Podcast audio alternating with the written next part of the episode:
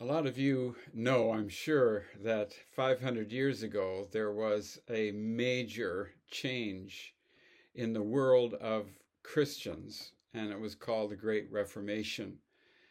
Um, the Reformation has been studied ad infinitum by church historians and historians because it had both a religious and a political influence and effect everywhere uh, it touched. But behind that and deeper than that, there was a whole other pattern that has been almost entirely ignored by historians and church historians and Christians. And we're calling that revival tides. So God was doing something by his power, pouring out his spirit, starting to wean his people away from worldly power and draw them back to his original idea, which was by my spirit, not by power nor by might, but by my spirit, says the Lord. All right, so these seasons of revival, um, I believe, are the advancement of the kingdom of God around the world. Um, it's it's not just church; it's the kingdom of God. So, um, it's it's amazing how you can ignore that and yet that's what has happened. The the seasons of revival have been virtually forgotten swept under the carpet as though they never happened.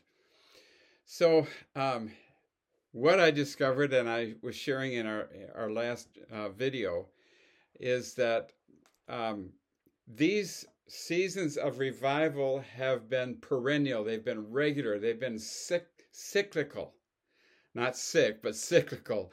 And and the and the the power of God has managed to manifest in these seasons of revival. The Holy Spirit, in other words, poured out again and again and again. So you have revival tides flowing and then ebbing, and then flowing and then ebbing away, and then flowing again. And it's been a pretty regular pattern and certain places over the, the centuries, five centuries of this that we can discern. And each pattern, each um, uh, flow of the of the revival tide, about forty to fifty years after the previous one.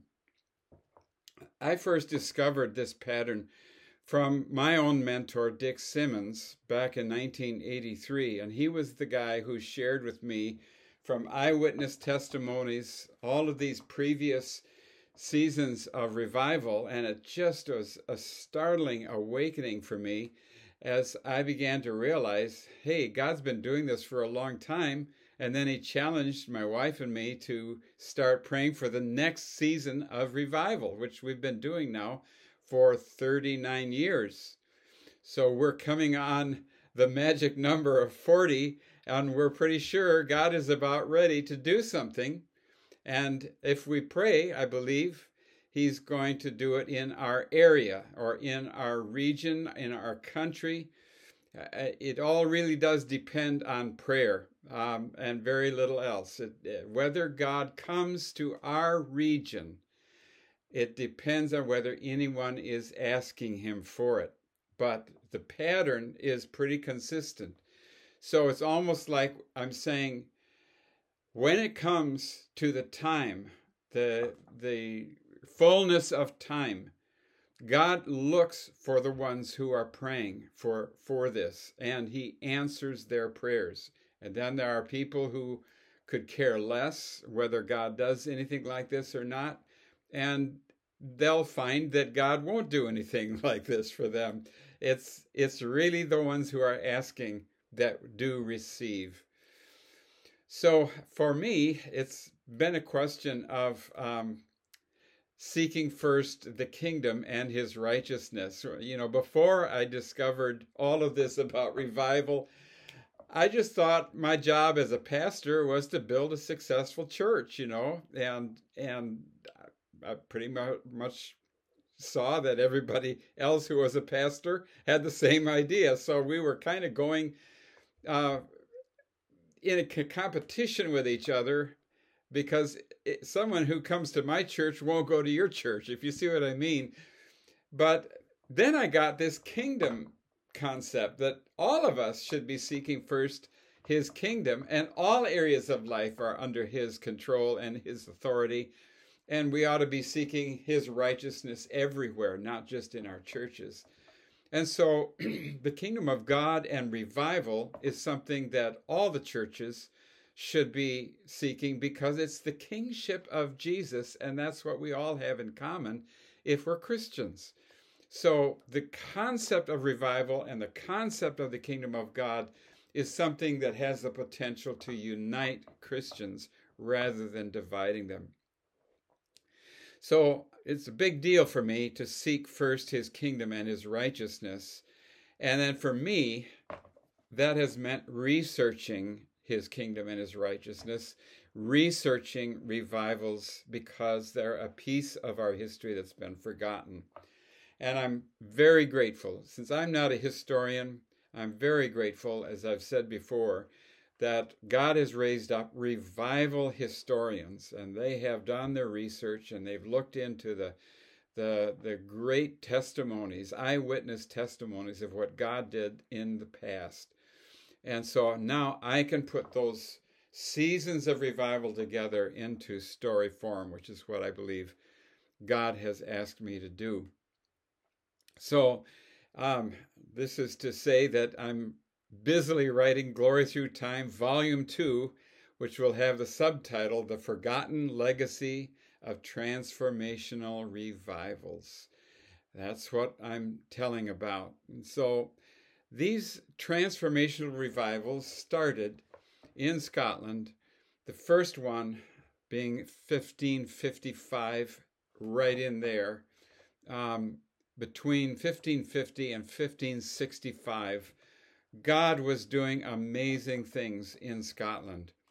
And then, um, after the time of John Knox, there was a an ebbing away of revival, and then another revival tide in 1596, and then an ebbing away of revival, and then another revival tide in 1638, which became the time of the National Covenant of Scotland, where the, the Scottish people signed a covenant with Jesus as a nation. And um, his, his presence was so powerful. Um, and, and each of these times, his presence was bigger, wider, spreading out to more of the country and more intense. And then then there was a uh, an ebbing away, and then it came to a period of history called the, the killing times in Scotland, another revival time, and um, and then um, and then it ebbed away again. You see how the, there's a pattern here, and the and what what we don't see is the pattern spreading south into England, and the reason for that is that the English people considered all of this revival stuff as um, pure nonsense, fanaticism, extremism, whatever. But they had their own idea of what Christianity is. It's that got the king and the Archbishop of Canterbury at the top, and it, it's a very strict, orderly religious system. Um, on Sunday mornings. It's just um, that's what it is in, in in England, and so they didn't approve of what was happening in Scotland, and they actually tortured, killed, and um, forced people out of the country. Um, anybody who um, had any inkling about revival or the Holy Spirit was not welcome. And so many of these people were forced into exile or, or forced to emigrate, and they came to America. So the next revival tide is going to appear in America, not in England. And so we're starting to see a Western pattern, which, if you look at Acts 16, it goes right back to the Bible and uh, and and God, the Holy Spirit, directing Paul to go west. And now we're still going west. And, and um, it's it's going to cross the Atlantic Ocean and appear as the Great Awakening in 1735, and that's going to be a great revival tide in the north, in New England. And then it's also going to reappear in Scotland at Cambuslang, uh, with uh, George Whitefield kind of going back and forth between America and uh, Scotland and England, but the revival was not welcome in England, um, particularly, and and so uh, it's going to have a slow going. Let's just put it that way. Um, then in uh, the the years of the American Revolution, it, it's going to um, disappear again. It's going to ebb away, and then another revival tide, which we call the Second Great Awakening, 1800. And it's going to appear also in England now as a result of the work of many um, Methodists um, and uh, other evangelicals who are slowly um, working away at at um, bringing the presence of Jesus into England. So 1800 is is going to be a revival tide in both in England and in America, in, even in the southern states in America uh, through the um, K- Kentucky revival. By the way, the Kentucky revival is going to be an almost perfect imitation of Scottish conventicles, that uh, the Scottish way of having revival is transferring itself directly over to Kentucky, and it's going to move from there into the south. then there's going to be an ebbing away and another revival, 1857, that's going to actually take place in two, two locations in Charleston uh, South Carolina, and in New York City. And then it's going to spread all the way across the United States from there. Uh, 1858, and a great revival just spreading all kinds of places uh, out of control. And then, uh, once again, it just ebbs away. And then, uh, revival again, 1903, with R.A. Torrey um, at Moody Bible Institute, and he gets a, a, a, leading from God to pray for a worldwide revival. Nothing like that had ever been thought of before, um, and so then he he gets leading from God to actually be a revivalist for the revival that he's been praying for with the people at Moody Bible Institute. And so then in 1903, 4, 5, 6, 7, a worldwide revival that touches down in all kinds of places.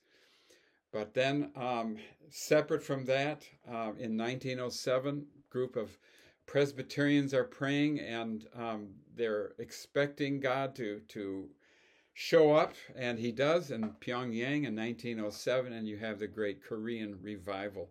So, what's happening? It's crossed the Pacific Ocean, and now revival tides are happening in Asia. And so that's going to uh, mature into um, the Chinese awakening.